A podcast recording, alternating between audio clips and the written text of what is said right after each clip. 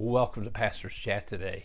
Well, we're looking at Revelations chapter 18 today again, and we're talking about the fall of economic, commercial, political Babylon that God Himself destroys at the end of the last three and a half years of the tribulation, the end of seven years. The political kingdom of Antichrist will fall when Jesus Christ comes back. And here we have the description of the fall of this system that is called Babylon, a system that goes all the way back to Nimrod in the book of Genesis, chapter 4 and 5 and 6, actually, as we see what takes place at the Tower of Babel.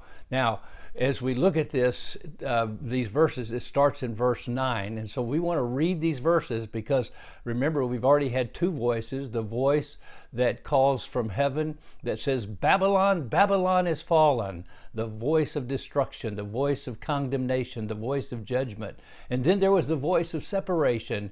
Come out in verse 4. Come out of her, my people, God calls. Don't be a part of that system. Now we have the voice of lamentation as, as Babylon is destroyed in one hour. As we read this, you'll see it in these next verses. And we've been trying to read every verse in Revelation, and so we're going to be reading verses 9 through, I mean, yeah, verses 9 through 19. So let's start. And so, verse 9 The kings of the earth who committed fornication and lived luxuriously with her will weep and lament for her when they see the smoke of her burning, standing at a distance for fear of her torment, saying, Alas, alas, that great city Babylon, that mighty city, for in one hour your judgment has come. And the merchants of the earth will weep and mourn over her for no one buys their merchandise anymore. Merchandise of gold and silver, precious stones and pearls, fine linen and purple, silk and scarlet, and every kind of citron wood, every kind of object of ivory, every kind of object of most, most precious wood, bronze, iron, and marble, and cinnamon and incense, fragrant oil and frankincense, wine and oil, fine flour and wheat cattle and sheep, ox, horses and chariots, and bodies and souls of men. The fruit that your soul longed for has gone from you, and all the things which are rich and splendid have gone from you, and you shall find them no more at all. The merchants of these things who became rich by her will stand at a distance for fear of her torment, weeping and wailing, and saying, Alas, alas, that great city that was clothed in fine linen, purple and scarlet, and adorned with gold and precious stones and pearls. For in one hour such great riches came to nothing.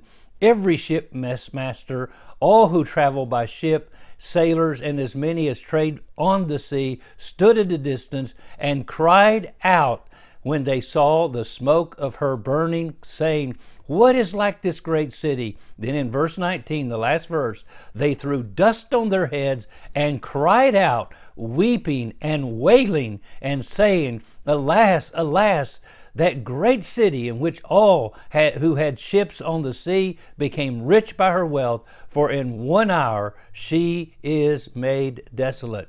And so, as we read that, you get the idea that the whole earth, everyone, the political leaders, the kings, the business leaders, the merchants of the earth, and then even the sailors and those who uh, took the merchandise around, the truck drivers, the common people of the earth, all of them mourn and weep because of the destruction of Babylon. They see it happen just before the end of the tribulation period. It's a terrible day for them because in one hour they see this great, great city, this system of Babylon destroyed.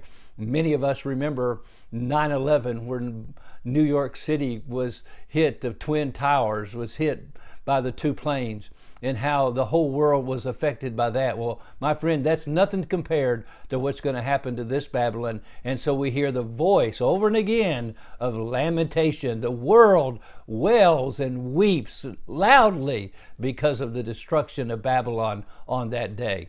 And we'll be talking more about this tomorrow. Well, God bless and you have a wonderful, wonderful day.